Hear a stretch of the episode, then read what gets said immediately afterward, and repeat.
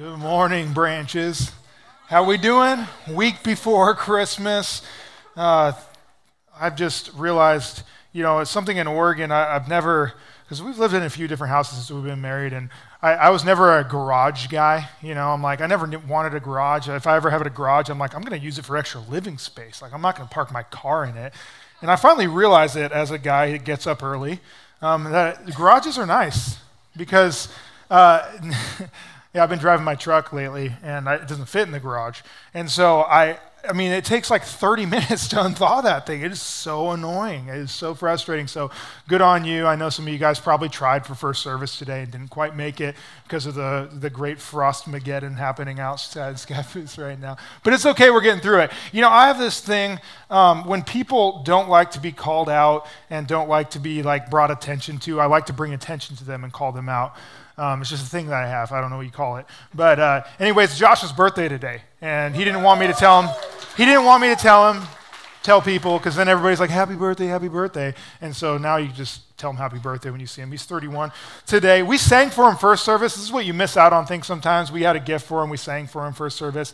I didn't want to do that again because I didn't think it would be authentic because I already did it first service. So another reason to come to first service. There's a few more seats. Uh, the pastries are a little more fresh, like an hour fresher more fresher than they were now, than they are now. Anyway, coffee's maybe hotter, more hot. I don't even know how to talk sometimes, but doesn't matter. Um, with other things that I need to mansplain some of Luke's uh, announcements as well. So when it comes to Christmas Eve, we're getting off to a good start today. When it comes to Christmas Eve, uh, there's four services, which is crazy.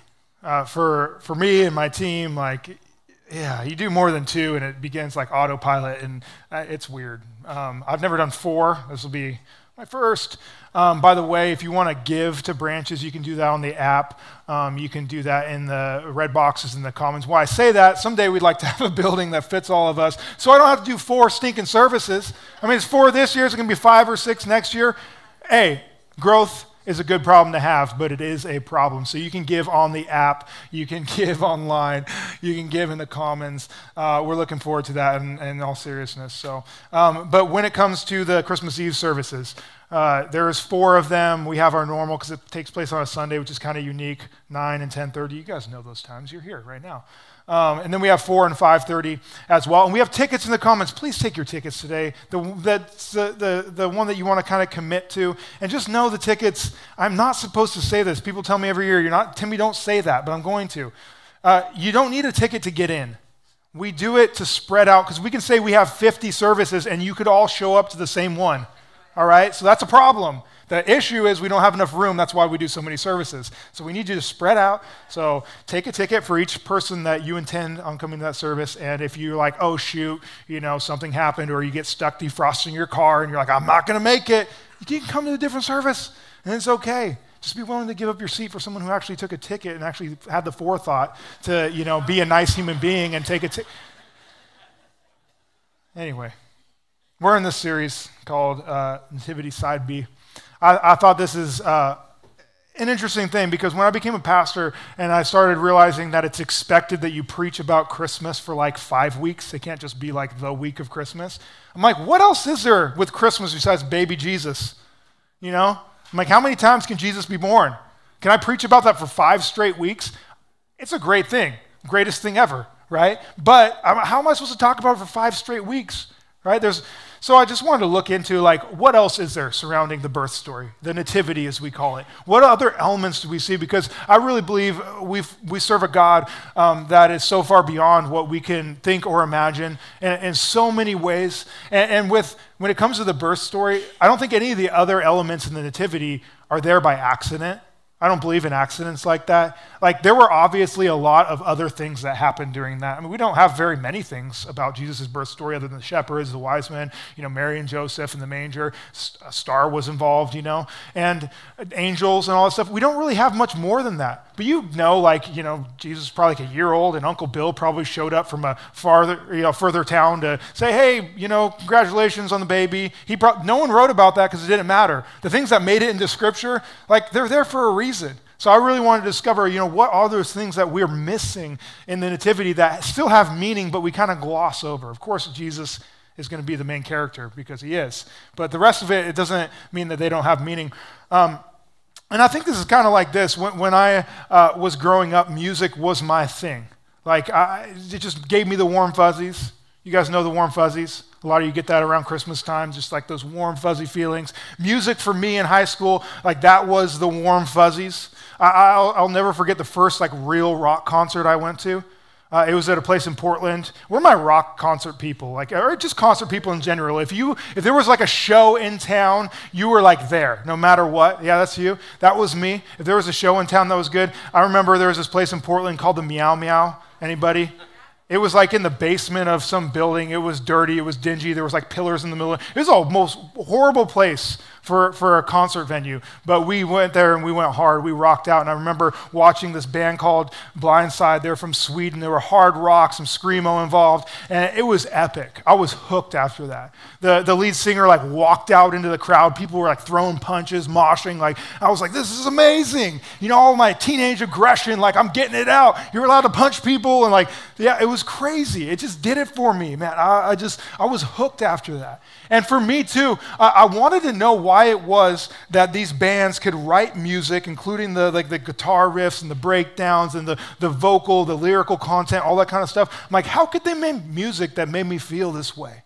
And so I kind of set out on a journey. I'm like, how is it? Like, what, what does it make that makes these bands tick? Like, how are they able to write like this? And so I would, I would set out to really like know the bands like to know the bands like from their origins like go all the way back to the recordings that they did in like their dad's garage back in the day that they you know, objectively they sound bad but you're still like i want to know how it started what makes them tick what eh, life experiences they have that led them to write such music that touches me to my deep you know the deep parts of my soul. Like what is that and I, so it's interesting as we look at like the first way that we had to like record music in mass quantities was the vinyl record. And as we look at them, we see uh, they have a side A and a side B because there's enough vinyl, you know, on both sides. You can only fit a few songs on each side. Um, and the side A is what the band got uh, together with the record label. They all agree, like, all right, these are the songs that are going to be the hits. These are the ones that are going to go radio. These are the ones that are going to make money. And so they'd be like, these are your hits. These are your bangers. Like, we're to we're gonna put those on side A so they're prominent. People listen to those first because they're important. And side B the backside, right, there was lesser known songs. You know, they had a little more creative freedom in these songs. And, and most people, you know, are going to like the hits because they're the hits for a reason. But it doesn't take away from the B side. You know, the flip side of that is that there's other things going on in the heart of the artist um, that you miss if you don't listen to the B side. So, side A of this uh, Christmas with Lawrence Welk, circa 1970 Let It Snow, Let It Snow, Let It Snow. We know that one. Everybody knows that one. You got Winter Wonderland, absolute banger. Like you cannot, you cannot diminish Winter Wonderland. Walking in a winter wonderland. Like, come on, we know it. Then on the B side, though, you got Christmas comes but once a year. Yeah, maybe you've heard it. Christmas dreaming. Maybe you've heard it, but they don't hold a candle to side A. But if you were to miss the B side of this, you're going to miss the heart of the artist from a different perspective in a different way. And uh, that's why when we look at the Nativity and we see, like, you know, the lesser known characters, the ones that aren't Mary, Joseph and Jesus, you know, the fact that there's uh, sheep there, that there's shepherds, that there's wise men. Like, who are the wise men? That's who we're talking about today. What, what, what role did they have? And It's really weird when you look into it. And, and, we have this tendency to look back in history, especially at stories like this that are kind of ingrained in culture. And if you grew up in church, like, you know the nativity scene, right? But what is their significance and what, what, do they mean? And again, if we don't look at the side B, the lesser known elements of the Nativity, we miss that. And in that, we miss a unique perspective into the heart of the ultimate artist, God, in all of this. So I want to pray for us as we get started today. Jesus, thank you for your word. Thank you for um, being a God that's super creative and um, keeps us engaged, wondering at your uh, creativity and your goodness. Lord, would you speak to us today? Speak through me. Change hearts and minds to turn towards you. In Jesus' name, amen. So, during Christmas time, I know the last three, four weeks, I've been on one about uh, Christmas being the most wonderful time of the year. Like all the warm fuzzies, you know, that we talk about, like watching my kids go through the magic of Christmas right now is just so much fun. I love it. Um, and for many of you, it's, it's the same. It's, you get so excited about Christmas. But I want to acknowledge something that's, that I'm not unaware of, and that's that um, Christmas for many of us isn't that. Christmas for many of us is not the most wonderful time of the year.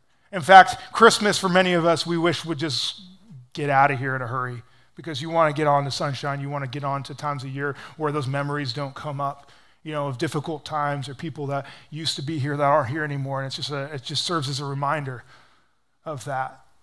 So Christmas can be a really difficult time. It can feel like quite the opposite of the most wonderful time of year. It can feel like, uh, you know, the rest of the world is rejoicing and you're like, what? I'm not there, like not even close. Like it's lacking. In fact, it's, it's maybe the most lonely time of the year. Like maybe because you're alienated from family and friends that used to be close with, or just geographic uh, differences just leave you in this place where you're like, Christmas just isn't the same and it'll never be the same.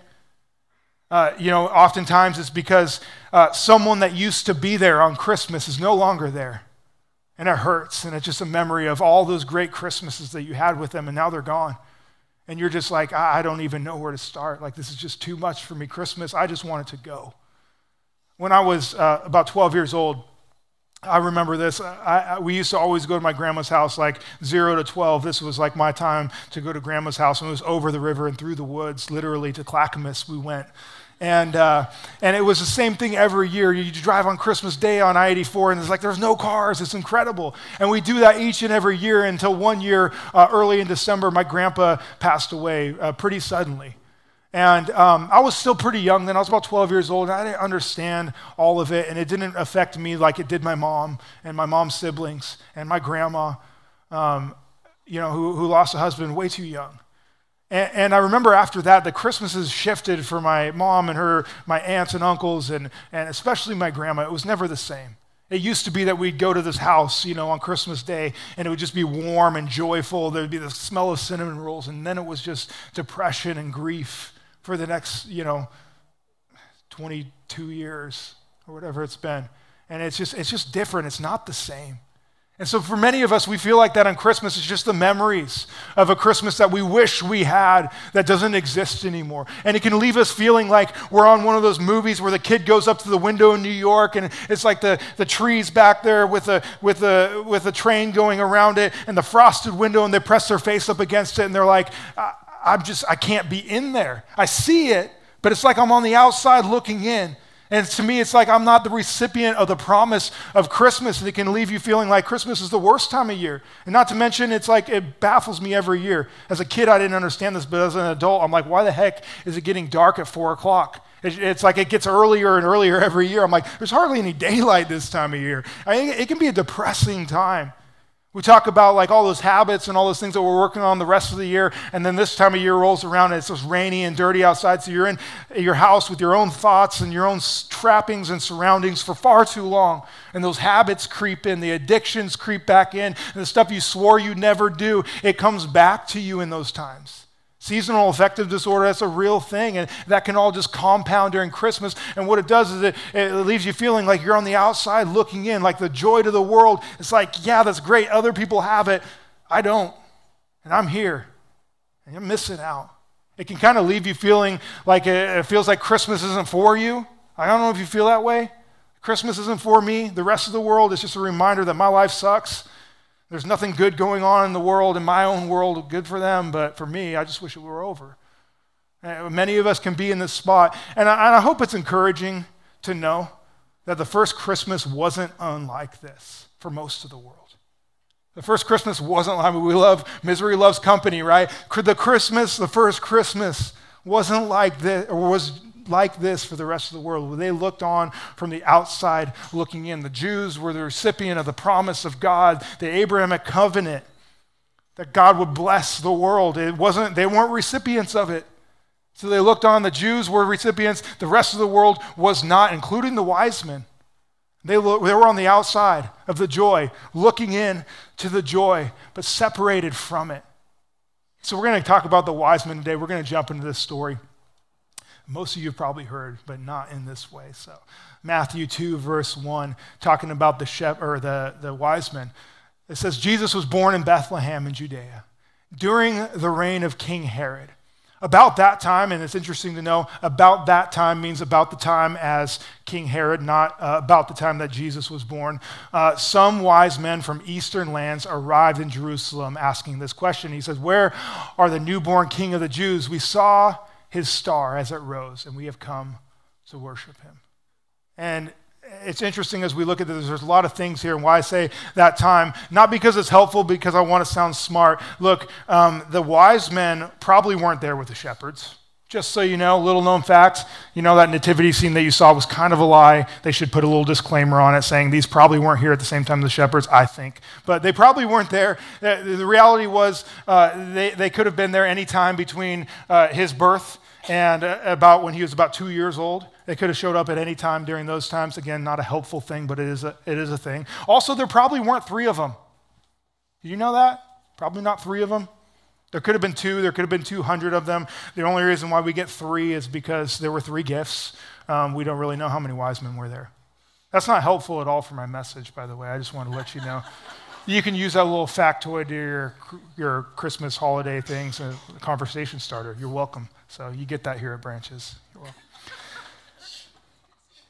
Probably not three of them. But they show up to a king, Herod, who's actually like a puppet king. And I want, I, again, this whole message today, I want you to understand this is kind of hard for us to understand unless we're like in the context. Uh, so try to put your mind, like, forget all your cultural things that you know, and try to put yourself in the mind of someone uh, in the first century and what this would all mean. Again, this is a culture where might made right. If you have the gold, you have the power, you leverage that for your own benefit. And when a, a king gets told there's another king, they get upset. And when people show up uh, uh, to a king like this, uh, this isn't like the way it should go. And, and so it's interesting that Herod, if you think about the worst power tripping manager you've ever had, this is Herod. All right? It's like they just got the title manager, and you're like, yesterday you weren't a manager, and now they're bossing you around. You're like, wait, what's going on? This was Herod, because if you, if you know the Romans, were, they actually occupied Israel during this time. And so Herod was really just a puppet king. He was a puppet king of the Jews. Uh, he did what, the, what, what, uh, what Caesar in Rome had told them to do, and he was just kind of there. He didn't really have any power, um, but he could still probably kill people if he wanted to. So the fact that a bunch of uh, uh wise men, or whatever you want to call them, magi, uh, astrologers. Really, there were kind of these mystic astrologers with some like royal power. Kind of an interesting group. We don't really know how to classify them exactly. They show up to this king asking about a newborn king. This is kind of weird. Like, this is just a weird, weird thing. Like, people don't do that. Yet the wise men did. And so um, when King Herod heard this news that there would be a king born, he was disturbed. It says that he was disturbed when he heard it. Why? Because he's like, I'm king. There can't be another king. So he starts kind of prodding into this, and you can see uh, Herod is actually a psychotic, genocidal maniac. Uh, uh, you'll see afterwards the reason why Jesus has to flee to Egypt is because Herod, after this, uh, says, like, we're going to kill all the babies under the age of two in the Bethlehem surrounding area. And he just commits, commits mass genocide on baby boys in this time. It's crazy. So Herod called for a private meeting with these wise men, and he learned from them the time that the star had appeared so he could figure out, you know, wh- where do I need to cut off the genocide at? Like, this is psychotic what he's doing here. And he told them, go to Bethlehem and search carefully for the child. And when you find him, come back and tell me because I want to go worship him too. And thankfully, they're wise men, so they're reading into this a little bit more. They're like, oh, I don't know about that. After his interview, the wise men went on their way, and the star uh, they had seen in the east that guided them to Bethlehem. So again, they're following a star in the sky, which is weird. And it went ahead of them and it stopped over the place where the child was. And when the star, or when they saw the star, they were filled with joy. Keep that in your mind. When they saw the star, why were they filled with joy? At the star. How did they even know what's happening right now? What brought them here? And those are the questions we want to answer today. They entered the house and they saw the child with his mother Mary, and they bowed down and worshiped him. Then they opened their treasure chests and they gave him gifts of gold, frankincense, and myrrh. And when it was time to leave, they returned to their own country by another route because God had warned them in a dream not to return to Herod. So that's probably where they get their name, all the wise men, because they listen to God, right? And they're, they're like, yeah, this guy's a psycho. We're not listening to him. So they go a different way. But I want to answer the question why, what caused them to show up on this day? Uh, why would they travel? I mean, we're talking up to 40 day journey. This wasn't just like a evening commute. This was like a, you know, we're, we're betting our lives on this. We're, we're betting our well being on this, and we're showing up to a king to ask about a king. This is crazy. Following what? A star? Like, what? Who does that? Why would they journey? What, what, what's the expectation? What's the anticipation that they have in this?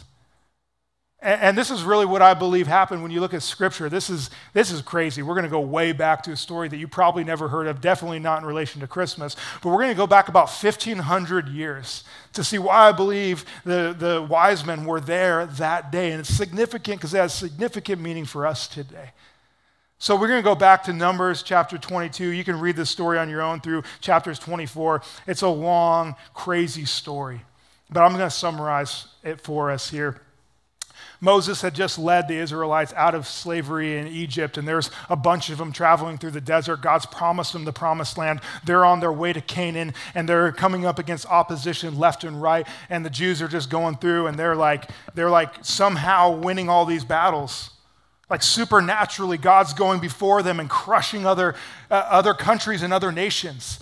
And the king of Moab, which is to the east of Israel, was next in line. And so Israel's going towards Moab and into Moab. And while they're here, um, the king of the Moabites, this guy named Balak, he's frustrated and scared because he heard what uh, Israel had done to the Amalekites and these other nations. And he's like, we got to put a stop to this somehow. And he doesn't know how he's going to put a stop to it. So he goes and he finds this prophet. He's not a prophet of God, he's just some prophetic guy. And he goes to him and he's like, Hey, Balaam, this is the prophet Balaam, I need you to go curse Israel. Because they're obviously doing some spiritual warfare, so we got to do spiritual warfare ourselves. So he's like, Show up and I want you to curse the nation of Israel so they can't do what they're doing anymore. And so Balaam's like, okay, you know, now he's being coerced by a king. Again, you don't tell kings no unless you want to die in this time. He sends a bunch of royal delegates, so he's got princes, these royal people with him to kind of coerce him to make sure that he curses Israel. On his way there, God shows up to him. He's like, you better not curse my people. And Balaam's like, oh, shoot, what do I do now? So he goes and, and he's kind of like going back, and then he's like, okay, I'm going to go curse him, I guess. And so he's being coerced. More delegates, more royal people come alongside him. They're all coercing him, like, let's go curse the Israelites. They're on his way there. And, and Balaam hops on his donkey. This story is wild. Balaam hops on his donkey. You don't see another story like this in Scripture. It's wild. He gets on his donkey and he's riding his donkey, and all of a sudden his donkey starts freaking out. He's like, I'm not going on that road. The donkey's like turning off to the left, and Balaam's like hitting him, like, What are you doing, donkey? Eh, donkey, right? I can't say that without thinking of Shrek. Anyway, stay focused, guys. Let's focus. He's riding his donkey and he's all mad at his donkey because his donkey's like running him into the wall and going left and right. And he's like, What is wrong with this donkey? He's hitting him over and over again. Finally, the donkey lays down, looks at up, up at him, and he's like, What are you doing, Balaam? This donkey's talking now. So the Lord gave him the ability to speak, and the donkey's like, What are you doing? Quit hitting me. And he's like, You're not listening to me. If I had a sword, I would kill you. And he's like, You don't get it, man. I've been your donkey your whole life, and I've never taken you down the wrong road before. I mean, this is in scripture. This is crazy. And he's like, The donkey's like talking back to him. Stubborn little mule. He's like, Nah, nah, Balaam. I, am doing this for a good reason. All of a sudden, this angel makes himself visible to Balaam, the, the angel that the donkey could see. That the donkey's like, I'm not going over there. You're going to die. We're both going to die. I'm not doing that. I'm laying down. And all of a sudden, the angel shows up. He's like, Balaam, your donkey was trying to help you out. Don't you get it? And so I just imagine Balaam at this time, like, realizing who it is that he's messing with. Like, what God is this? That goes and makes this donkey talk to him and makes an angel show up that he's like, sure, if I had gone forward, I would have died. And now Balaam's going back to the king of the Moabites. And he shows up to Balak with boldness and with confidence, now seeing something and experiencing something that you cannot unsee. This is wild. So he shows up to Balak and he says this, and this is in Numbers 24 16. He said, This is the message of one who hears the words of God. He's like, I've seen it. I've been there. I witnessed this firsthand. Who has knowledge of the Most High? He might be thinking, by the way, I saw a donkey talk. This, I have knowledge of the Most High God. Again, you do not show up to a king in this context and start saying how there's another king that is the Most High. Who's the Most High in Moab? Balak. He's talking about another king here. And he says, Who sees a vision? I saw a vision from the Almighty, from the Almighty God, from the great God. Who shows up to a, a, a God? And these God or these kings were often divinized like they were gods in and of themselves. They were worshiped like gods. And he's showing up and he's like, eh, You're nothing compared to this guy. This is the Almighty. This is the most high God. Why? Because I experienced something that I can't unsee and I can't unexperience. And he says, In this vision, this is crazy. In this vision, I see him. Who's he talking about? He's not here and now, but I perceive him far in the distant future. This Almighty God. What, what is this? He says, A star will rise from Jacob. A star will rise from Jacob. What is that? Jacob's name is Israel. The star is going to come up from Israel. He's telling them this here now, 1,500 years before Jesus shows up. A star will rise from Jacob, a scepter. Now there's royalty included with this, with this star, this person rising. A scepter will emerge from Israel. And guess what it's going to do? It's going to crush the heads of Moab's people. It has the power to make donkeys talk. It has the power to make angels show up. It has the power to strike fear into princes and kings and prophets. This is the king. Cracking the skulls of the people of Sheth. That's a, you know, that's a, that's a, that's a tough visual. But the point is, is like this is an all powerful, almighty God. When you talk about how you're a king, Balak, this is the king above kings. This is the king of kings, and it's going to show up someday in the distant future, rising up out of Israel. So you see how this probably played out years and years of i mean there's people watching this. There was royal uh, delegates with him watching this whole thing. And they had stories that they passed down from generation to generation about someday the king of kings would rise up from israel. Oh, the anticipation the expectation of the wise men were here from generations ago. This promise of a king who would defy kings. No other king mocks other kings and gets away with it. No other king defies other kings. No other king is able to make donkeys talk and angels appear. No other king does this. This was the expectant king of the wise men who had the power to destroy great nations, to mock the face in the faces of other kings. I mean, this is crazy. And this is probably why Herod was so upset. He's like, no kings do this. Nobody does this to me. And this story can kind of seem like a weird one off. But it really does. It shows the power of this newborn king and the power that he would have over the world and the anticipation of the world that was on the outside looking in with expectancy to this time. And I, I think it's crazy because the significance doesn't even end there. Again, trying to put ourselves in the place of first century uh, Gentiles. I, I, I, don't know of many in Scappoose. It was always kind of interesting because I'd like watch movies and comedians. They'd always talk about like, they'd have like Jewish jokes and stuff like that. I'm like, I don't even know what a Jew looks like. Like, I've never met one before or whatever. Game of Scappoose, I would venture to guess most of you probably aren't Jews. So this is good news for us today as non Jewish people, and I'll show you why. Look, we see this in Genesis as the significance of the story uh, uh, goes on in Genesis 12, verse 2. It says this This is Jesus' or God's promise to Abraham, the father of the Jewish nation. He says this I was like, I will make you a great nation.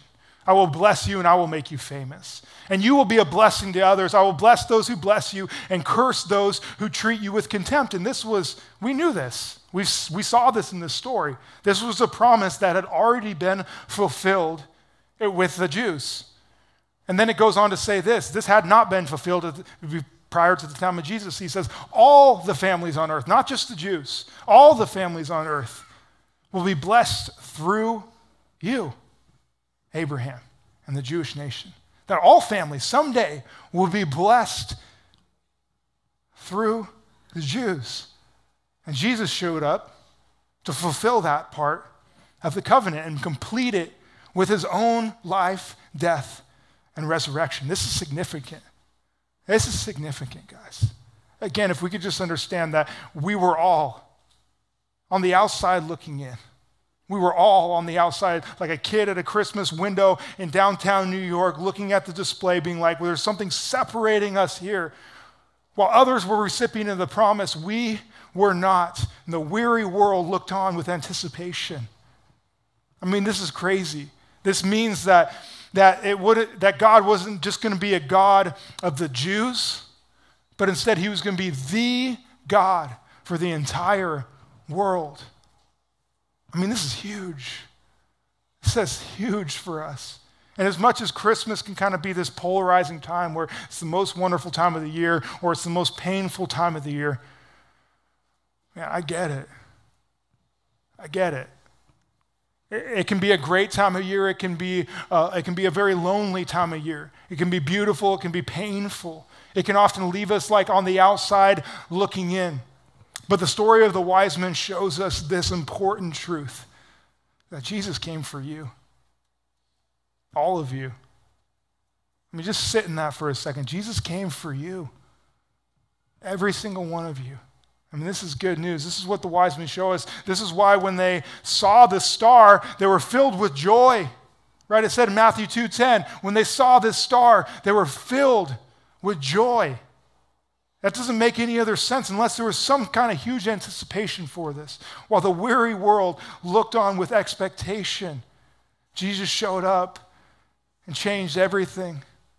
This King of Kings would rise out of Israel this is good, the good news for all people that we hear about. A peace on earth, wonderful counselor, mighty God. He showed up to be these things for us.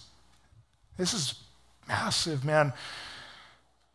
30 years later, I mean, this, again, I tell you, the, uh, this is hard for us to kind of internalize in, in 21st century in United States.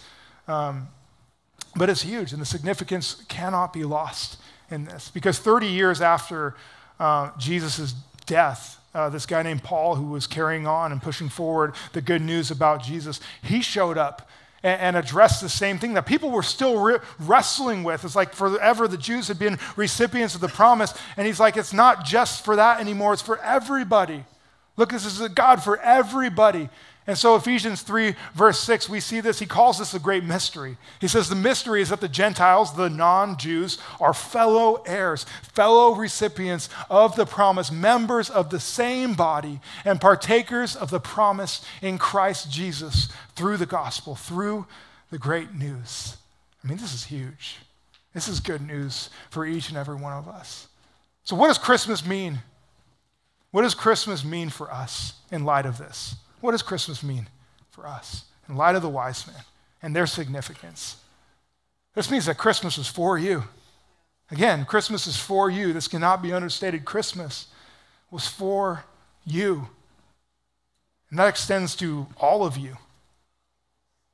And this is good news that Jesus came for you before you knew him, before you wanted anything to do with him, before you had your ducks in a row, before you figured out your marital problems, Jesus came for you in your pain, in your brokenness. He came for you in your pride, where you're like, hey, I'm, I'm a 21st century American. I've got pretty good things.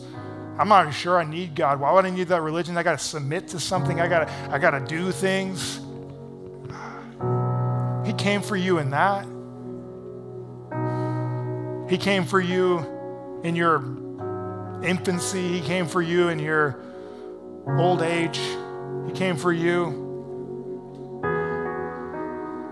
Your nationality, your race, He came for you. Your gender came for you in light of your past, no matter how dark or chill it was. It came for you in your present, no matter how big or small your mess.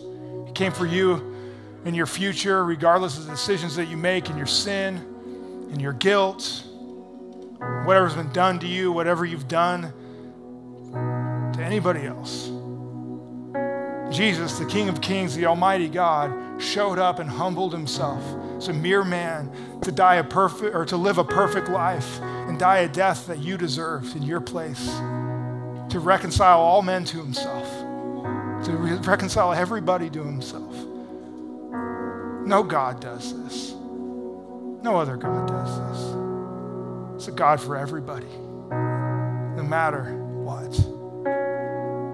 This is the joy to the world that you hear about during Christmas time. This is the hope of nations. This is the hope for peace on earth. There's no peace apart from Him. Temporary, sure. Lasting, no. There's no joy apart from Him. You can have temporary happiness. There's no joy that lasts in the midst of pain, in the midst of grief, in the midst of brokenness, in the midst of the Christmas where you're like on the outside looking in and everybody else is having a good time and you're just like, my life is horrible.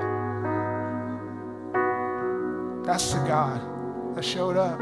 It's the God that promised Himself years and years before to some Eastern nations that would hang on that word until the day of his coming. I mean, this is good news. After this song or during this song, you can go. We have a prayer room back here. We'd love to pray with you. If you're here today and you're broken, if you're here today and you're very well and you're like, I need something though, I didn't even realize it before today we'd love to pray with you. And if you want to pray during this last song, just to connect with God, to be like, God, I need you, to commit your life to Him, to say, God, I'm sorry for what I've done. There's no magic words that'll get you there, but it's really just a prayer of repentance saying, God, I'm sorry. Would you forgive me? Help me to live for you. Wash me clean of my sins. Help me. And if you make if you pray that prayer, go tell somebody. It's not a quiet thing, it's a thing that you live out. So let me pray for us today. God, would you be with us? Would you help us to know your great sacrifice, Lord, and the anticipation that the world hung on for you, God? Would we have that same anticipation and expectation, God, that you would show up to us in the midst of our mess, in the midst of our pride, in the midst of our good times and our bad times? Would you speak to us? Show us how to live for you, Lord. Draw us to yourself, Jesus. In Jesus' name stand and sing.